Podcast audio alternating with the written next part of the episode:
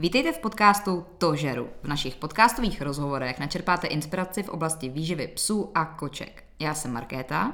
Já jsem Dan a v podcastu se budeme ptát Martina Pučálky.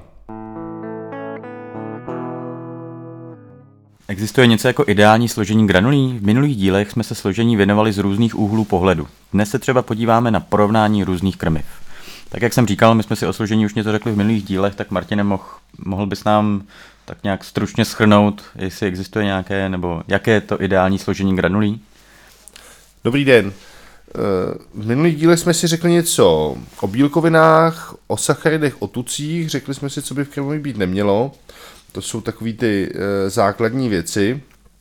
No a dneska bychom se podívali už na konkrétní porovnání dvou krmiv, protože řeknu tomu takový krátký příběh, byl jsem poměrně zaskočený jedním z našich odběratelů, když e, mi říkal o tom, jak si některá krmna teďka zdražují, tak jsem si to šel, šel e, k našim prodejcům zkontrolovat a byl jsem velmi zaskočen tím, za jakou cenu se můžou granule s některým složením prodávat, takže uh, jsem si řekl, že by bylo docela dobrý tady to téma vykopnout, byť ne asi každému se bude úplně líbit, nicméně uh, myslím, že je podstatný, aby prostě zákazníci, majitele, chovatele psů viděli, že opravdu jsou v některých případech ty rozdíly mezi těma krmama propastný a snad jim pomůže konkrétně tady ten díl v tom, se malinko zamyslet a zorientovat a poznat opravdu rozdíl u, krmy, u, u dvou krmy,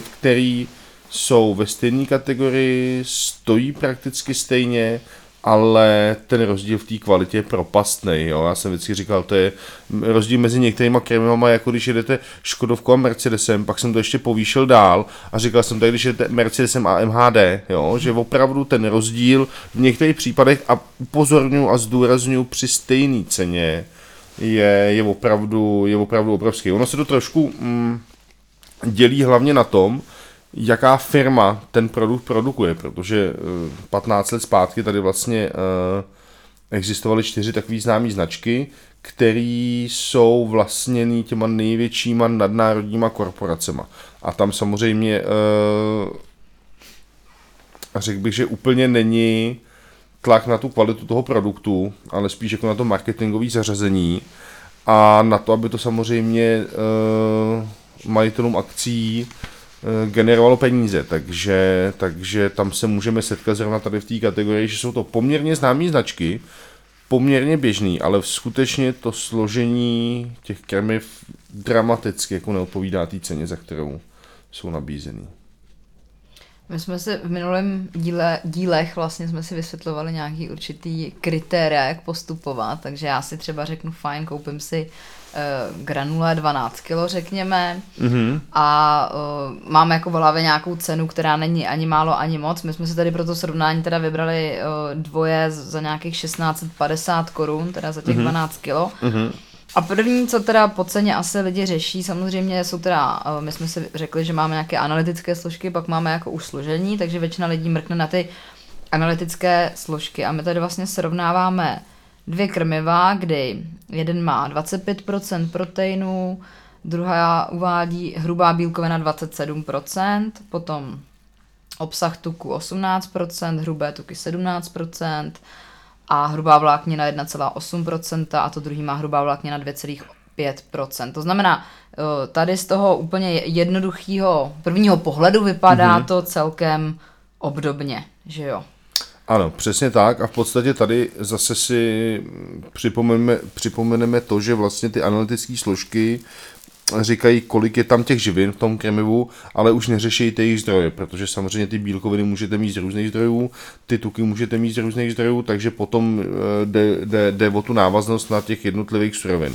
Nicméně samozřejmě analytické složky množství bílkovin a podobně, tak tam se řídíme tím, nebo víc na to koukáme ve chvíli, kdy prostě řešíme, pes má nižší zátěž, vyšší zátěž, protože nám eh, ty analytické složky, především tuky, které obsahují dvakrát víc energie než, než bílkoviny, tak přesně řeknou ano, to je krmivo prostě po kterém pes bude spíš jako přibírat, nebo naopak bude hubnout, nebo je to krmení pro, pro psího sportovce, takže má třeba víc bílkovin, ale vlastně nám to neříká nic o tom, jak je to krmivo kvalitní. Vždycky to pak musí být uh, navázaný na, na, na ty jednotlivé suroviny, protože prostě například uh, například některé luštěniny mají stejně bílkovin jako má maso, to znamená, pokud bych udlal krmivo jenom z luštěnin, tak analytické složky můžou zůstat úplně stejný, nicméně to složení prostě nebude úplně OK.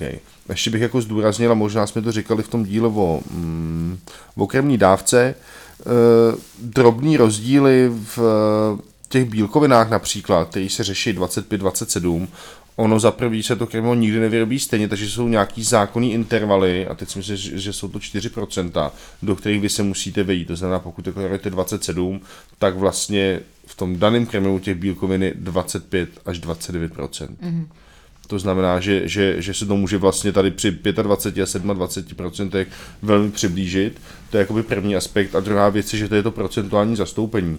To znamená, že pokud vy pak, když budete dávat 100 gramů granulí, tak v jednom máte teda 27 gramů bílkoviny, v druhém máte 25 gramů bílkoviny, tak jste jenom o 2 gramy, takže když pak tu krmnou dávku vlastně přidáte 10, 10 gramů krmiva, ani, ani nemusíte celých 10%, tak vlastně potom v té absolutní hodnotě těch bílkovin budete na, na stejných číslech. Občas to chovatelé a majitelé psů řeší a tady 27 a tady 25, ale ono pak ve finále je klíčová ta krmná dávka, kolik prostě dostane ten pes v těch absolutních eh, hodnotách. Tak se asi přesuneme na to složení, který asi nám řekne mnohem víc. Mm-hmm. Když se tedy podíváme na to první krmivo, tak na prvním místě rýže, druhé krmivo, na prvním místě sušená kachna. Tak co je lepší? tak to jsme si říkali vlastně, eh, že na prvním místě by v krmivu prostě měla být masová složka, pokud se nebavíme o nějakým skutečně speciálním krmivu nebo nějaký veterinární dietě. Bavíme se, mám normálně fungujícího psa, může být alergický, může mít citlivý zažívání, cokoliv z tohohle, ale nemá žádný zdravotní zásadní problém.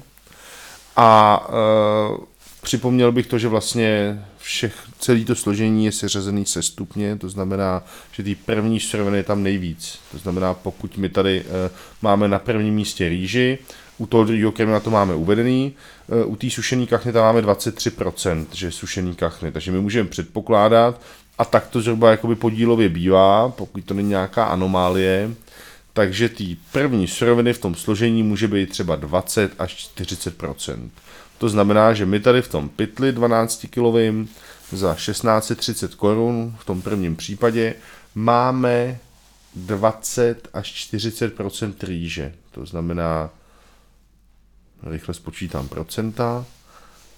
No já rozhodně nevím. tak je to, dvě a půl, hodně. je to dvě a půl až pět kilo rýže. V této ceně teda mm. asi zhruba tam máme, na tom prvním místě teda, jo. Oproti tomu teda tam máme ty sušený kachny. Uh, a proč tam vlastně to první neuvádí procento ty rýže jako automaticky? To není potřeba, jako není to, není zákonem. to zákonem daný, jo, není to zákonem daný, v podstatě zákon to vyžaduje ve chvíli, kdy vy vlastně... Mm, někde v popisu uvádíte vlastně jako benefity. To znamená, my když napíšeme uh, do složení je tam sušená kachna, respektive ne do složení, ale do popisu k tomu krmivu, mm-hmm. sušená kachna, tak musíme říct, kolik jí tam je, když na ní upozorňujeme. Mm-hmm, to znamená, jasně. pokud ten výrobce někde nezmíní, že tam je rýže, tak nemusí uvádět to procento. Mm-hmm. Na druhou stranu ten trend je obrácený. E, nemyslím si, že my tady jako speciálně třeba u tohohle krmiva, co, co tady máme v tom posouzení, se někdy deklaruje zvlášť e, hovězí tuk nebo něný semínko, kde ty procenta uvedený máme.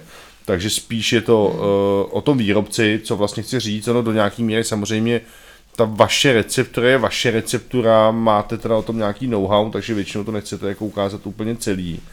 Ale uh, takový ty podstatné věci se dneska jako víc a víc odhalou, protože prostě ta orientace a to, jak některý ty výrobci trošku jako manipulují s tím, uh, s těma procentama, hlavně u masa, tak v podstatě trošku nutí ty ostatní, aby opravdu šli, šli s kůží na trh a ukázali, kolik tam toho dávají. A to, že je to psaný se stupně, to je zákonem daný. Ano, ano. To je Už. stejně tak třeba i u potravin, u lidských, tam je to úplně stejně. To znamená, že vlastně nás potom jako mm, z toho celku toho krmiva, toho složení vlastně zajímá první 4-5 surovin, protože ty budou dlat víc než 80% složení. Jo.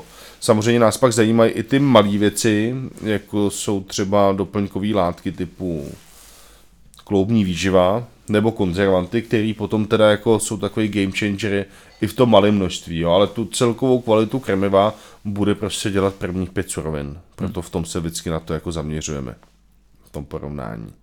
No, takže v tom krmivu, kde je ta rýže, tak na druhém místě jsou dehydrované, dehydratované kuřecí proteiny, v tom druhém krmivu na druhém místě čerstvá kachna 15%.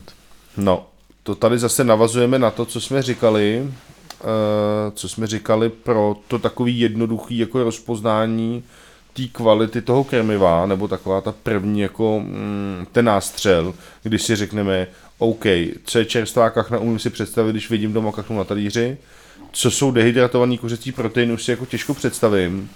A to je to, co trošku v tom základu jako odlišuje ty méně kvalitní, víc kvalitní krmiva.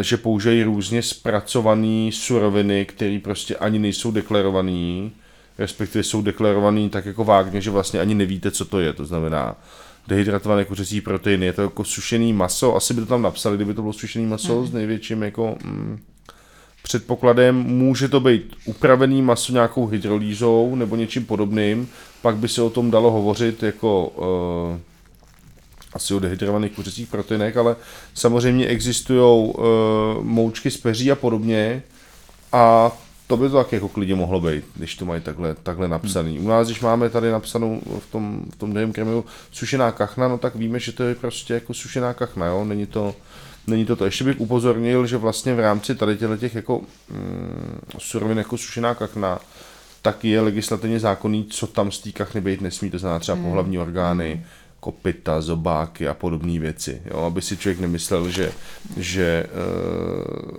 z té kachny tam může být cokoliv, na druhou stranu ty dehydratované kuřecí proteiny, tam už je to samozřejmě horší, protože je to prostě nějakým způsobem chemicky upravený a asi by se jí těžko dokazovalo, co všechno do toho přišlo. Takže uh, za mě teda jako velký ne a ještě teda bychom zdůraznili, tak velký ne eh, v tom případě, že ty krmiva stojí stejně. Samozřejmě pokud pak mám nějaký krmivo, který je vysloveně levný a jdu teda jenom po ceně, tak pak teda budu muset dělat jako spoustu kompromisů a budu hledat třeba nějaký krmivo, který funguje. Ale tady se bavíme o tom, že vlastně za stejnou cenu my máme jako v tom případě toho prvního krmiva na, na prvním místě složení rýže, na druhém dehydratovaný kuřecí proteiny a v tom případě toho druhého máme e, sušenou kachnu a čerstvou kachnu, který dohromady dávají skoro 40%, to znamená, že jich tam je prostě 5 kilo jako kachny, jo, tady v tomhle hmm. případě. A zase zdůraznuju, že při stejné malou obchodní ceně e, mezi 16 a 17 korunama. Hmm. Když se teda podíváme na to o, druhé složení, takže dvojku, jak tady jako prezentujeme, že máme první a druhý teda, tak to druhý máme těch pět složek. Sušená kachna, čerstvá kachna, rýže, hnědá rýže, hrách. To zní všechno jako, že bych si to i dala sama. Eh, když budu pokračovat, že loupaný hrách, hovězí tuk, lněné semínko, sušená čekanka, dokážu si furt jako představit a eh, zní to celkem i zdravě. Mm-hmm, mm-hmm. Ale když se podívám tady teda na to první prezentované krmivové srovnání, tak máme tam teda rýži, dehydratované kuřecí proteiny, pšeničná mouka, živočišné proteiny, pšenice, kukuřiční gluten. Gluten sám o sobě zní jako něco vlastně jako nadávka v podstatě, že jo? Mám to z těch výživově českých jako pro lidi zakořeněn, nevím, jestli to je vlastně pravda. Izolát rostlinných proteinů, sami takový jako názvy uh, složitější, řekněme. Přesně tak, no. Přesně tak a v podstatě ve, ve většině případech je to velmi obecný složení. To znamená třeba živočišné proteiny, tak jako je to hovězí, je to kuřecí, je to, co je to, takže vlastně jako by nevíte.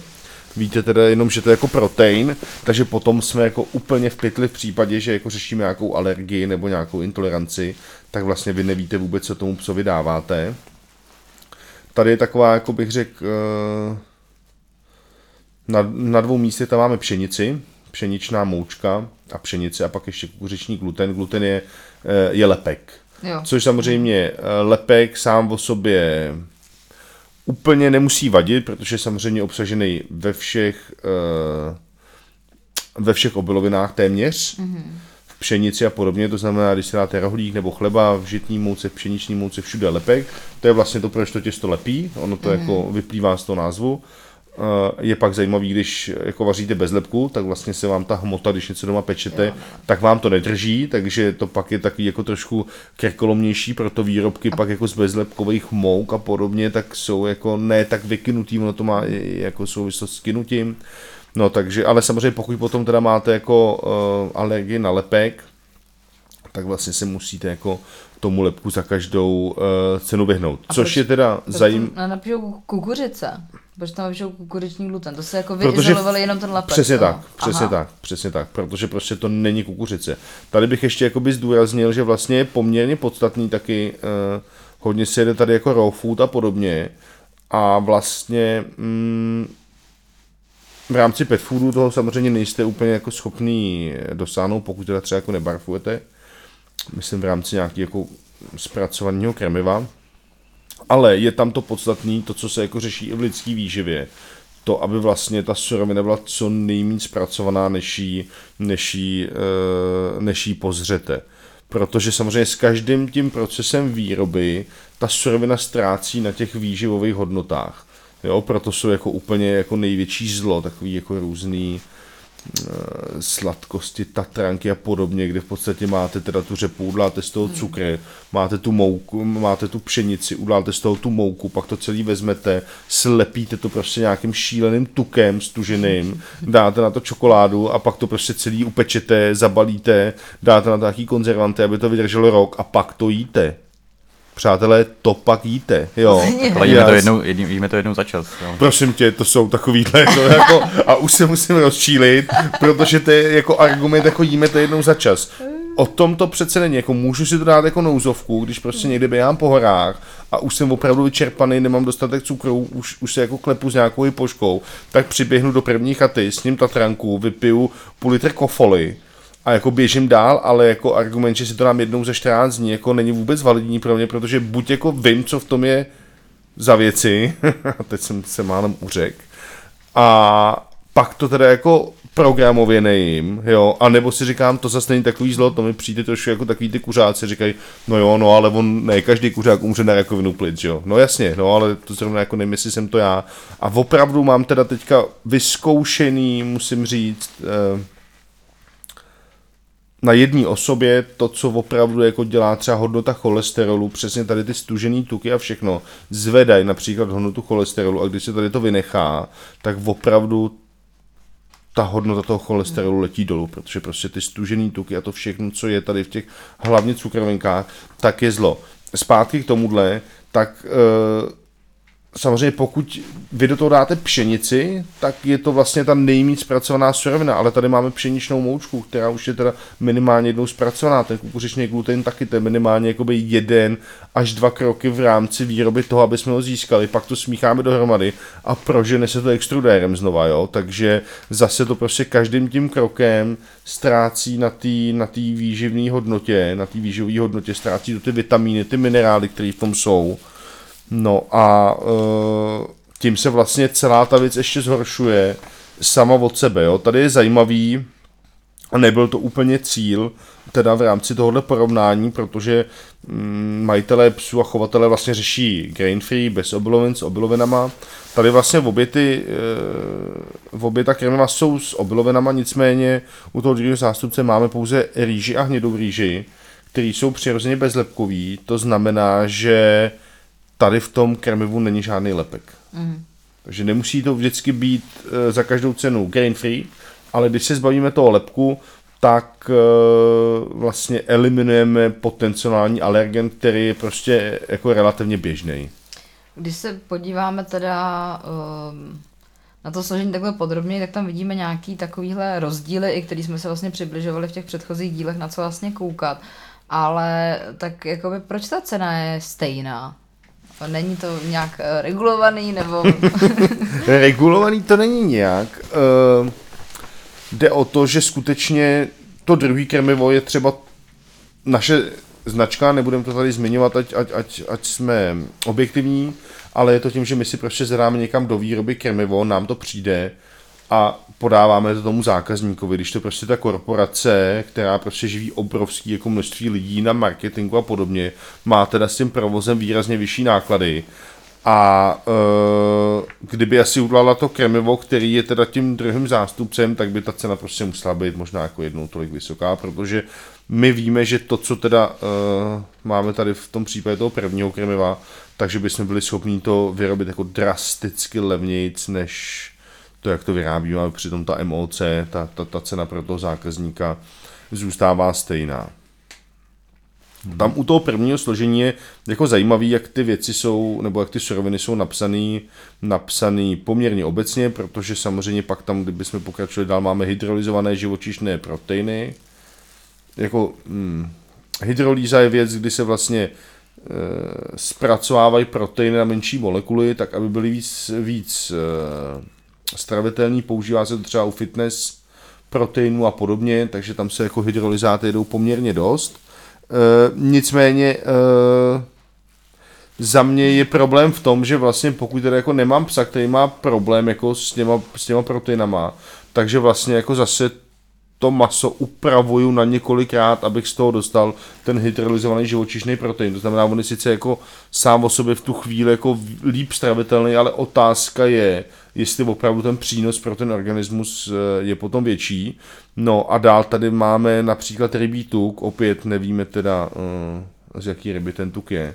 Takže zase, mm. zase se trošku jako plácáme v tom, že ty názvy jsou hodně obecný a že vy vlastně pořádně ani nevíte, co to za to krmivo je, oproti teda tomu tomu druhému, kde jsme si říkali lněný e, semínko, sušená čekanka, lososový olej, juka, e, nějaká kloubní výživa. V podstatě každou tu surovinu vy si můžete představit, každou tu surovinu vy si prostě můžete někde online dohledat, jak, e, jak vypadá. A navíc teda buď jsou to suroviny čerství, a nebo jsou to suroviny sušený, to znamená, že nejsou žádným způsobem dál zpracovaný, to znamená, že v té nejpřirozenější formě jdou do toho procesu té výroby, takže potom ta, ta, uh, ta výživová hodnota je prostě jako dramaticky vyšší.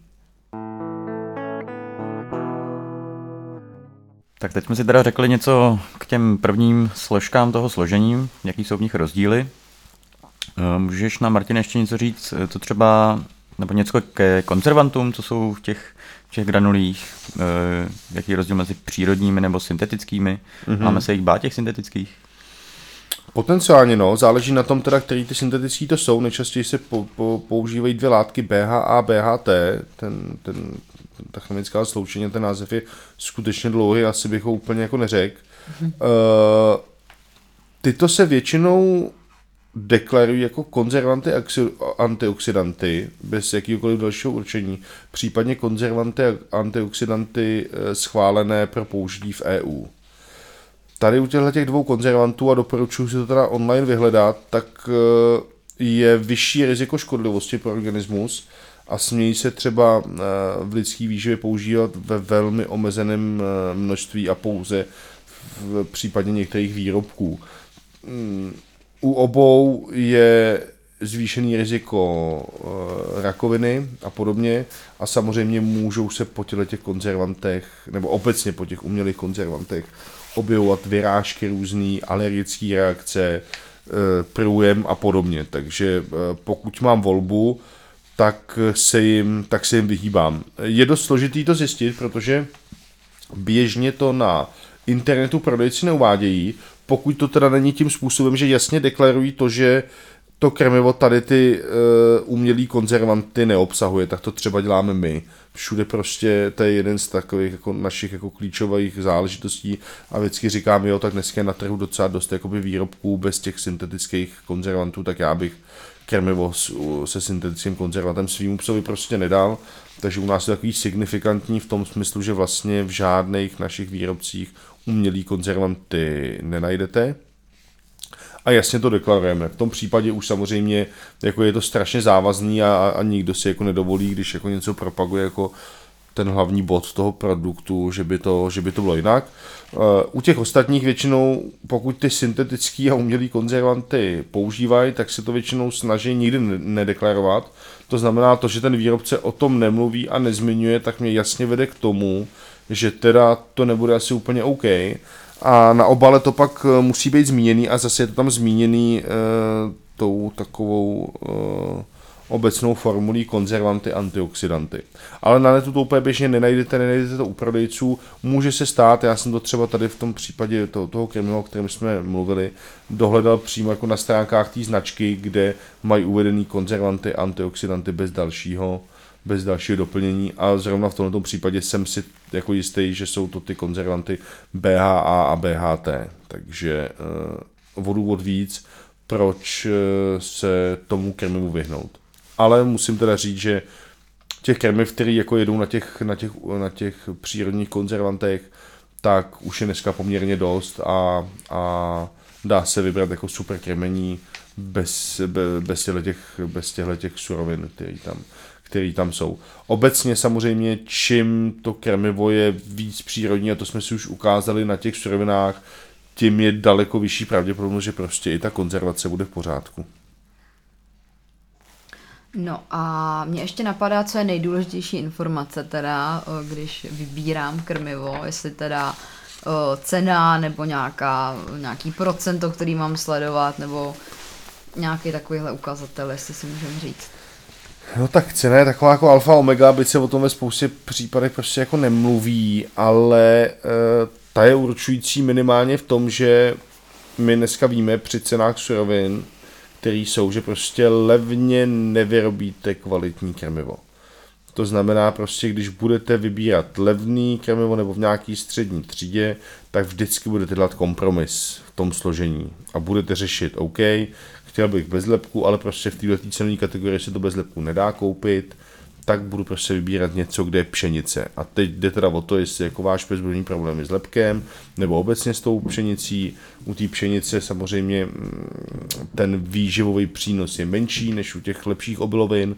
V tomhle by se mělo hodně, hodně eh, rozlišovat u těch obilovin. Takže samozřejmě, jak stoupám s tou cenovkou, tak samozřejmě ta kvalita těch surovin a všeho roste, až teda na nějaký příklady, jak jsme si dneska ukázali, že může být krmivo, který je poměrně drahý a stejně nemusí být kvalitní. Takže asi postupuji od toho, co si můžu jako dovolit. Samozřejmě mm, my vidíme, že se víc a víc objevují menší a střední psy, to znamená, že ten pes jako to za ten měsíc ní míň, takže ty lidi si můžou pak dovolit jako výrazně vyšší e, cenu za kilo krmiva, což, e, což je pozitivní, protože opravdu ta strava má, má, má klíčový vliv na zdraví toho psa a mm, pokud bych teda dlouhodobě krmil tím prvním krmivem toho psa, tak bych teda jako vůbec nebyl jako uh, si jistý, že to na to zdraví nebude mít dopad po nějaký delší době. Tady v tomto případě je to o to smutnější, že vlastně máte pocit, že kupujete něco kvalitního, jako uh, to, za jakou cenu se tady tyhle ty krmiva dneska prodávají, mně už trošku přijde jako takový ty podobní prodejci hrnců a podobně, že opravdu už je to teda jako za hranu i nějaký jako etiky, aby krmivo v této cenové hodnotě mělo takovýhle složení. Takže... Čím, čím myslíš, že to je, že, že to ty lidi kupují za tuhle tu cenu? Je to třeba hezkým obalem nebo... Je to hezkým obalem, tady ta značka už je na trhu hodně dlouho, samozřejmě jako eh, je to obří nadnárodní společnost, takže má jako asi dobrý budget na propagaci hmm. a začínali vlastně v dobách, kdy moc dobrých krmiv nebylo, takže uh, mají hodně receptur, což samozřejmě jsou takový jako vějičky trošku na toho zákazníka, mají třeba i uh, krmiva speciálně pro určitý plemena, hmm. takže uh, se snaží toho zákazníka vlastně, tu jeho pozornost se snaží hodně jako odvíz od toho samotného složení a ten zákazník, kde kupuje si takový krmivo, protože si prostě myslí, že je pro toho psa to nejlepší. Jo. Hmm. Takže uh, tam pak jako přichází jako jiný atribut a je pravda, že asi mířej na zákazníky, který prostě uh, nevybírají kremo podle složení, no, Jasně. protože jinak si to úplně jako nedovedu představit a samozřejmě ten, kdo se v tom trošku orientuje, tak ví, že je to prostě jako uh, drahý krmivo, který zd- zdaleka neodpovídá um, tomu svýmu složení. Hmm. Takže cena jako jedna věc, ale eh, vždycky se potom orientujeme podle toho složení a jde samozřejmě my víme, co tam má být a co tam nemá být, ale eh, dle tady tohohle porovnání, co jsme dneska provedli, tak si ty zákazníci můžou poměrně snadno udělat takový to první rozřazení sami, jak jsme si řekli. Specifikovaný suroviny, tady na tom to bylo vidět úplně krásně. Mm-hmm. Maso na prvním místě, pokud nemám nějaký vysloveně psa na nějaký ledvinový dietě a podobně. Uh, mín zpracovaný suroviny, to znamená aspoň teda místo kukuřičního lepku celou kukuřici a podobně. Takže takových těch uh, poznávacích znamení, kde teda uh, mě to může jako navíc tomu, jestli to krmivo bude kvalitní nebo ne, tak je spousta a samozřejmě mm, dneska na trhu je několik značek, které jsou opravdu kvalitní, odpovídá mm, složení té ceně, fakt dostáváte jako top produkt a stačí se pozeptat u prodejců, kteří se zaměřují na krmivo a hmm. myslím si, doufám, že nikdo ze zodpovědných prodejců, kteří tomu trošku rozumí, by třeba to první krmivo, který jsme tady měli, s čistým svědomím nikomu nedoporučilo. Takže pokud si nejste jistý. Vždycky je nejlepší samozřejmě za mě pro toho majitele psa sám vědět, co by to mělo obsahovat nebo ne, ale když si nejsem jistý po nějaký první rešerši, tak se prostě podívat do obchodu a, a poradit se případně s nějakým prodejcem, který tomu rozumí. To znamená za mě teda samozřejmě cena nějakým způsobem odpovídající, ale orientačně, pak otočit pytel, podívat se klidně na ty analytické složky typu ty procenta, mm-hmm. ale zároveň to není vypovídající, pak je tam něco jako složení, kde teda se podívám na prvních pět, uh, aspoň na prvních mm-hmm. pět uh, složek, mm-hmm. který mi vypovědějí, co je jako hlavní v tom pytli a ve chvíli, kdy si všechny ty suroviny umím představit, tak je to vodítko, že jsem správně. Jo, že je šance, že je šance na úspěch. Že je šance na úspěch. Super, tak jo, tak já si myslím, že když k tomu budeme přistupovat jako k té lidské stravě, takže malinko si o tom zjistit a dobře dám třeba jednou za čas piškot, ale ta hlavní strava bude dobrá, tak se nic neděje, ale prostě jde nám o to, že že ty pejsci mají ten život kratší než my, tak musí prostě popat kvalitně. O to víc. Je to tak a oni vlastně na rozdíl od nás, kdy my jsme jako čistokrevní všežravci, tak oni jsou jako spíš masožravci s nějakou jako všežravou preferencí. To znamená, že jako umějí v tom těle jako zpracovat všechno ale mm, řekl bych, že jsou v určitý stravě jako výrazně citlivější hmm. než člověk, takže e, skutečně zdůraznuju, že ta strava má klíčový vliv na to zdraví psa a když tomu psovi je pak 5-6 let a začne mít nějaký zdravotní potíže, tak zpátky to už prostě nikdy nevrátíte. Jo.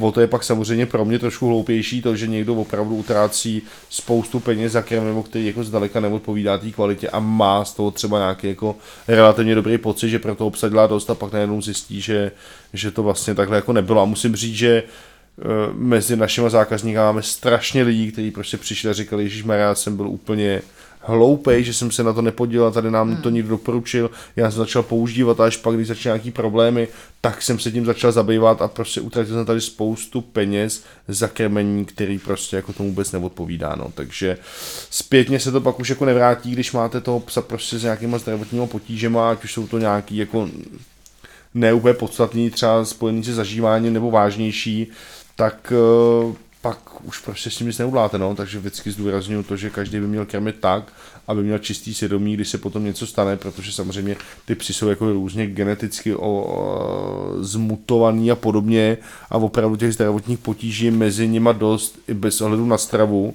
ale když prostě dáváte tu dobrou stravu, tak aspoň máte čistý svědomí, že jste prostě proto dělali celý ten život toho psa maximum. Tak jo, Děkujeme moc, proto budeme rádi za případné sdílení tohoto podcastu, aby se o, nějakým způsobem edukace o výživě dostala o, i dál a pokud i vy jste třeba přišli z nějakého jiného krmiva, tak nám dejte vědět třeba na Instagramu nebo na Facebooku, aby jsme si to mohli založit do nějaké osobní složky a měli další příklady pro srovnání. Děkujem. Děkujem, že jste nás poslouchali a nashledanou. Mějte se fajn. Pokud vám téma přišlo zajímavé, odebírejte náš podcast a sledujte nás na Instagramu, kde nás najdete pod účtem Pučalka pod tržítko krmiva a tam se vás budeme ptát pomocí anket na otázky, které pak položíme v našich dalších dílech podcastu.